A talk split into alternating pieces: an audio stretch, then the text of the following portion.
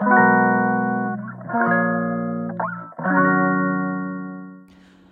いマールンのラジオマールです。今日は、えー、1月25日水曜日ですね。はい。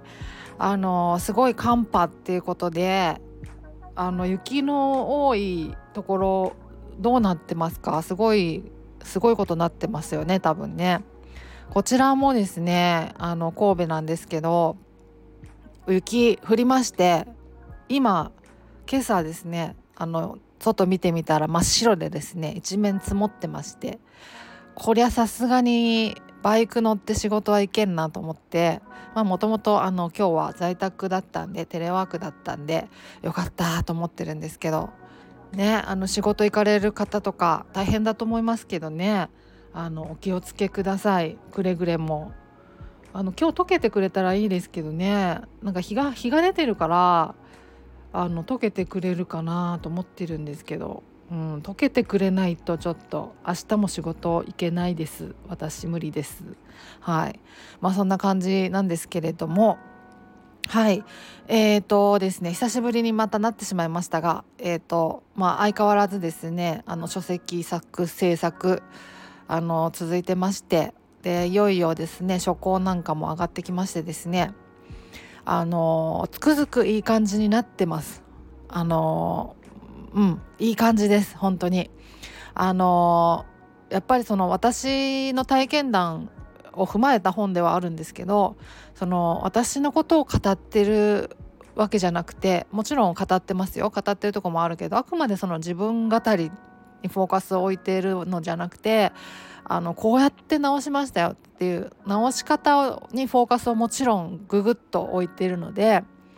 あのすごく実践的な本になってると思ってるんですね。うんうん、だからすごく何て言うかいいですよいい感じになると思います。でイラストもねあのたくさん入入れてくださってるんですね。でイラストレーターさんプロの方にもあの依頼して、ま、ましてあの今まだラフの段階なんですけどあの書庫に入れてくださってるんですけどまあそれもまた可愛くてですねいや可愛いみたいな。で私もねあのこんな絵入れてくださいみたいな感じであのちょっとラフな感じでねあの一応指示みたいなのを出したんですけどもう素人が描く絵だからこれ伝わるかなとか思いながら描いてるんですよ。こんな感じにしてくださいとか言いつつでもなんかやっぱねさすがプロの仕事だなと思ってあのちゃんとなんかあの素敵に仕上がってるっていう感じがしてですね、うん、あの分かりよくなってると思ってます。はいで私の好きなタッチの絵柄でですねまたそのあのもうちょっとこう固まってきたらですねイラストレーターさんの名前もお伝えできればなと思うんですけどそう私の好きなタッチのちょっと何て言うかな80年代味のあるあの何て言うかな80年代少女漫画味のある少女漫画っつってもなんかなんかほらあのねあの小成美里さんあの凪のおいとまとかのの絵柄あるじゃないですか。あのもうそれこそ本当に80年代少女漫画味のかある感じ。そう。でまあそのタッチとは違うんですよ。もちろん違うんですけどもうちょっと絵本調なんですけど何て言うかなこぼちゃん味があるというか何て言うかなあの4コマ感があるんですよね絵柄に。それをなんかその表現が正しいかどうか分かんないですけどなんか毎日見てても飽きない絵というかね私の好きな感じのタッチで昔懐かしい感じの絵柄で可愛くてねすごいいい感じに上がっております読みやすい本になってるんじゃないかなとレイアウトとか色使いとかも思っております鋭意作成中なのでですね楽しみにお待ちいただければなと本当にすごく何て言うかなあのパニック症の方不安症の方の参考になるんじゃないかな本当にってあの自負しておりますのでですねはいまたあの進捗ご報告できればなと思ってます。でなんか改めてねなんかこう本を作成するにあたっていろんなことを考えたんですね。ね私そもそも何でこういう活動してるんだろうっていうところもちょっと考えたりとかして。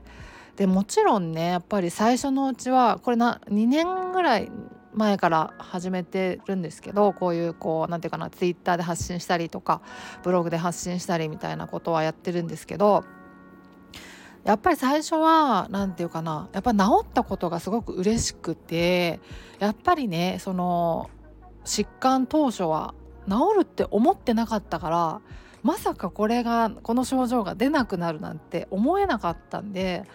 だから治るんだ治ったっていうことがすごく嬉しかったんですね。で治るんだ治る方法があるんだっていうことは是非伝えたいとすごい思ったんですよね。うん、あのそうで割となんか意外な方法だったから私自身もその認知行動療法っていうものがまあ何て言うか、まあ、初めて触れるものだったしその今まで聞いたこともなかったしあのあんまり知られてないんじゃないかなってなんとなく思ったからそれをやっぱりそれで治ったっていうことはなんか伝えるべきなんじゃないかなってそう思ったんですよね。でそのやっぱり当初はねその誰かの役に立てるんじゃないか私でも立ちたいなっていう何ていうかある意味やっぱりそのメサイアコンプレックス的なそういうのもあのあったと思いますもちろんね。あったと思うんですけどやっぱり改めて考えてみると何て言うかやっぱりねそのあのびっくりしたんですよ私自身。あの認知行動療法で治るんだっていうことが認知行動療法っていうものがすごく新鮮だったんですよね。うん、なんか初めて触れるものだったから本当に内容的にもねあのすごくなんていうかへえって思うことがたくさんあったんですよね。これで治るんだみたいな。でそれもあるしなんかそのなんか自分の不安とかがどこからやってくるのかっていうのもやっぱ見つめることになるんですよねその認知再構成とかでスキーマにを探ったりとかっていうのをするのでその時にやっぱり発見したことがすごくたくさんあってあこういうこと私は不安なんだなっていう。こういうことにこだわってるからあのこういうところでが嫌なんだなこういうことが不安になってくるんだなっていうことはあのやっぱ初めて気づけたことだから自分のことなんだですけどね。そうそう。そうだからなんかいろんなことがすごく新鮮だったしなんかすごい発見があったしアハ体験的なところもあったしなんかすごいいろいろなんか感激したんですよ。すごい方法があるもんだなって思ってねそうまあこういう方法ね認知行動療法としてまあちゃんと今体系化されてるじゃないですかでそのためにやっぱりねあの心理師の方とか精神科医の方とかがそういうまあ業界の方がいろんなあの臨床を重ねてきてるわけですよ。でこれは効果あるぞっていうことがまとまってるわけだからまあよくぞやってくれましたねっていうありがとうございますっていう本当になんかねあのすごいその認知行動療法っていうもの自体にすごく感動したんですよね。すごいすごいと思って。でこれは伝えなきゃってすごい思ってだから純粋に認知行動療法ファンなんですよ。もう本当に。好きなんですね。そうそう。だからこれを伝えたいっていう気持ちがやっぱり大きくてそれでやっぱりこういうあの活動を続けてるんだろうなって改めて思ったんですよね。うん、で私認知行動療法ってね割と結構あのさっくり出会えたんですよ。その病院で教えてもらったから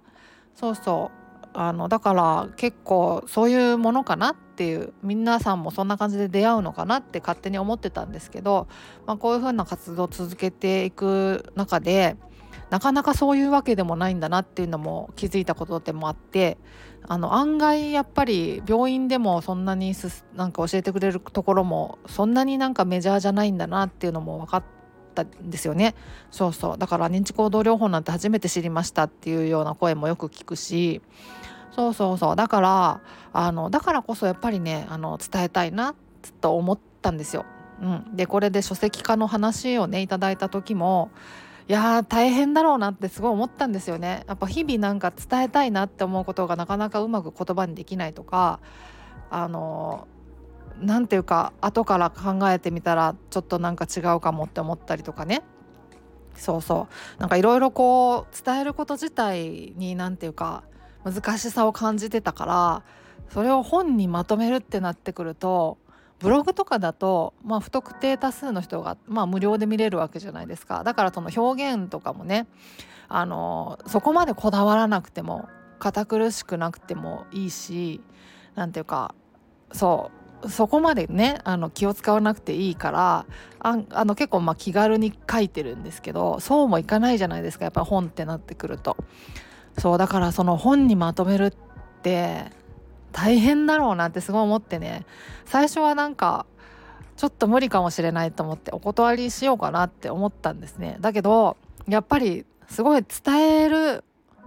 伝える活動をしてるわけでその伝えるっていうのが一つの形としてねその結実するっていう意味ではあのやっぱ挑戦すべきだろうなと思ったんですよね。何のためにこの活動をやってるんだろう伝えたいんじゃないって思った時に自分に問いかけた時にやっぱりこう本を作るっていうのは一つのなんか大きなこうなんかあのステップだからポイントだから伝えるっていう点においてはね。そう。だからやるべきなんじゃないかってやっぱ思ってまあそれでまあねあのやることにしたんですけど、まあ、もちろん当然その初めてだなんで本を書くっていうことは。そうそう。もちろんだからあの編集の方とかね出版社の方とかにの力添えをふんだんに受けてですねあの挑戦させてもらってる感じなんですけど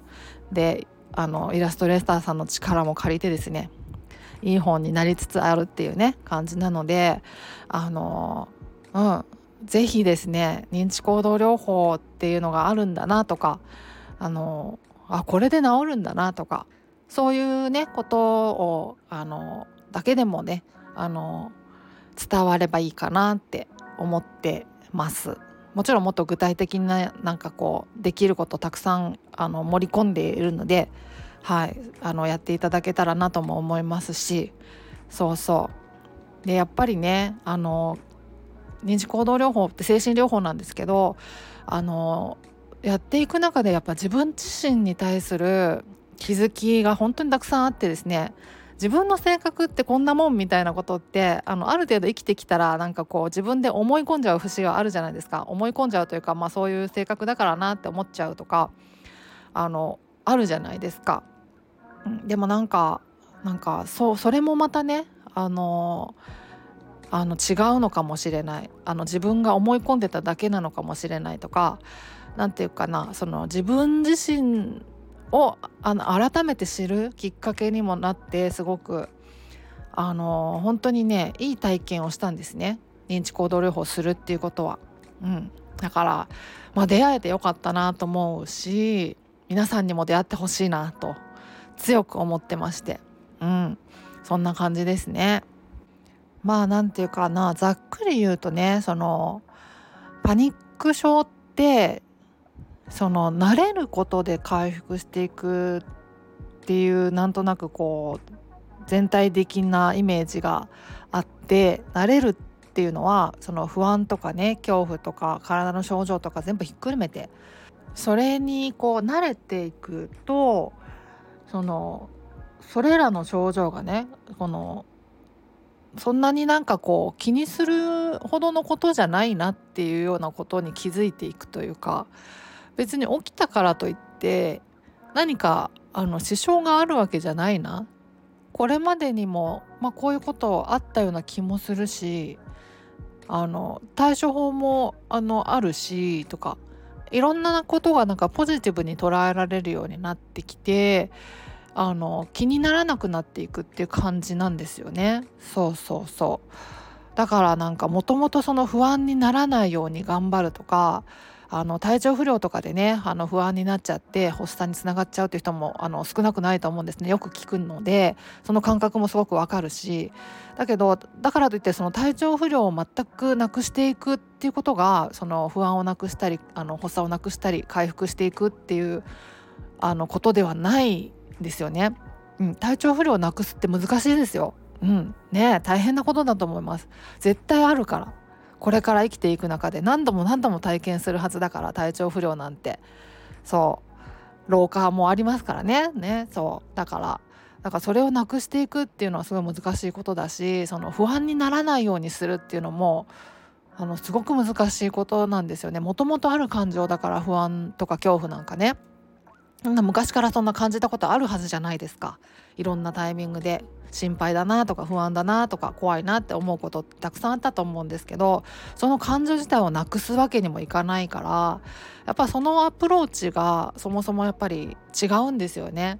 あのそれをなくしていこうっていうんじゃなくてそれをになんかあの普通のことなんだなっていうあのあのあって当たり前のことなんだなっていうこと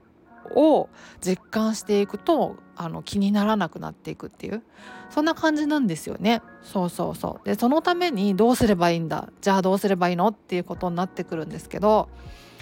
じゃあやっぱりな慣れればいいっていうんだったらあの何度もね体験繰り返し体験したりすればいいんじゃない？とかまあ単純に思うじゃないですかでそういう節はもちろんあるんですけどそれだけでなかなか治っていかないっていうのもまた実感している人も少なくないと思うんですよね。何度もやってるつもりなんだけどななかなか不安消えないなとかっていう人もいると思うんですけどやっぱそういうそれだけじゃあの足りないっていうところもあってそのためにやっぱりあの認知再構成みたいなこともやっていかないといけないしあのだからどうすればいいのかっていうのを的確にまとめてくれてるんですよね認知行動療法っていうので。うん、だからそのそれをやっぱりコツコツですねやっていくといいんですよねそうそうそんな感じなんですよ。そうだからまあ私も本当に認知行動療法のおかげで治りましたしあの一認知行動療法ファンとしてですねあの鋭意作成中なんですね本を。なのであのぜひ楽しみにお待ちいただけたらなと思っております。そんな感じのまあすいませんね。なんか連日本の話ばっかりで。うん。なんかちょっと別の話もしていけたらなとは思ってるんですけど。そんな感じです。はい。というわけで今日のところは終わりにしようかなと思います。ね雪解けてくれたらいいですけどね。でもあの豪雪地帯の人とかもいるのかもしれないのであのお気をつけください本当に。はい。お気をつけるって言っても何すればいいのか私はもう雪のことはめっきり詳しくないのでわからないんですけど。はい。ね。そんな感じです。ではまた次回お会いしましょう。ではでは。